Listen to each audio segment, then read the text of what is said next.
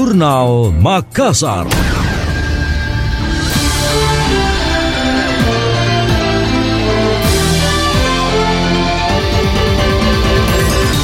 Asosiasi Pengusaha Indonesia Apindo Sulawesi Selatan belum sepenuhnya menerima dasar pengupahan yang menggunakan Peraturan Menteri Ketenagakerjaan Nomor 18 Tahun 2022. Ketua Apindo Sulawesi Selatan Suhardi mengaku sejak awal Apindo kurang setuju dengan perubahan dasar pengupahan dari PP nomor 36 tahun 2021 menjadi Permenaker nomor 18 tahun 2022. Menurutnya dasar aturan tersebut baru diubah di akhir penentuan UMP sebelum 28 November lalu.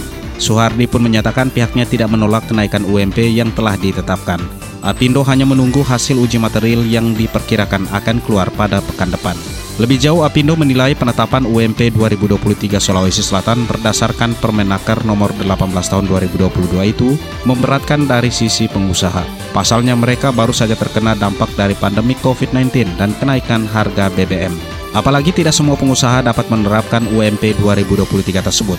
Sebut saja pelaku UMKM atau perusahaan-perusahaan yang kondisinya masih belum stabil. Sementara itu, Kepala Dinas Ketenagakerjaan dan Transmigrasi Sulawesi Selatan Ardila Sagaf mengatakan UMP ditetapkan setelah melalui sidang pleno Dewan Pengupahan sebanyak dua kali. Hasil pleno itu disampaikan ke gubernur untuk ditetapkan melalui pergub. Pemerintah Provinsi Sulawesi Selatan mengacu pada Permenaker nomor 18 tahun 2022 karena mematuhi instruksi pemerintah pusat.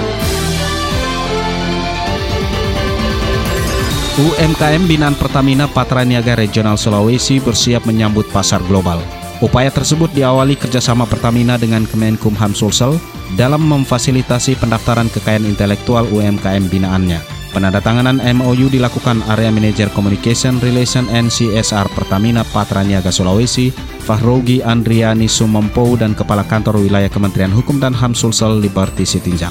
Fahrogi mengatakan program kemitraan UMKM telah dilakukan tahun 1993. Program tersebut menjadi salah satu komitmen Pertamina untuk meningkatkan perekonomian melalui program pinjaman modal usaha kepada pelaku usaha mikro dan kecil.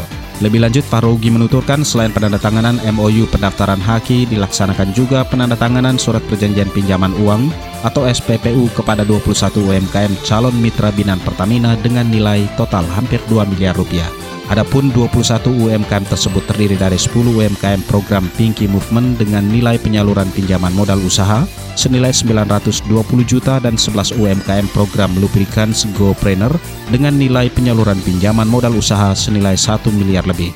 Sementara itu, Kepala Kantor Wilayah Kementerian Hukum dan HAM Sulsel Liberty Sitinjak menyampaikan apresiasinya kepada Pertamina atas inisiasi dalam memfasilitasi UMKM binaannya mendaftarkan hak kekayaan intelektual.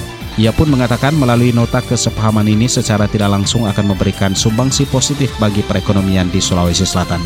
Di samping itu akan mendorong peningkatan permohonan kekayaan intelektual.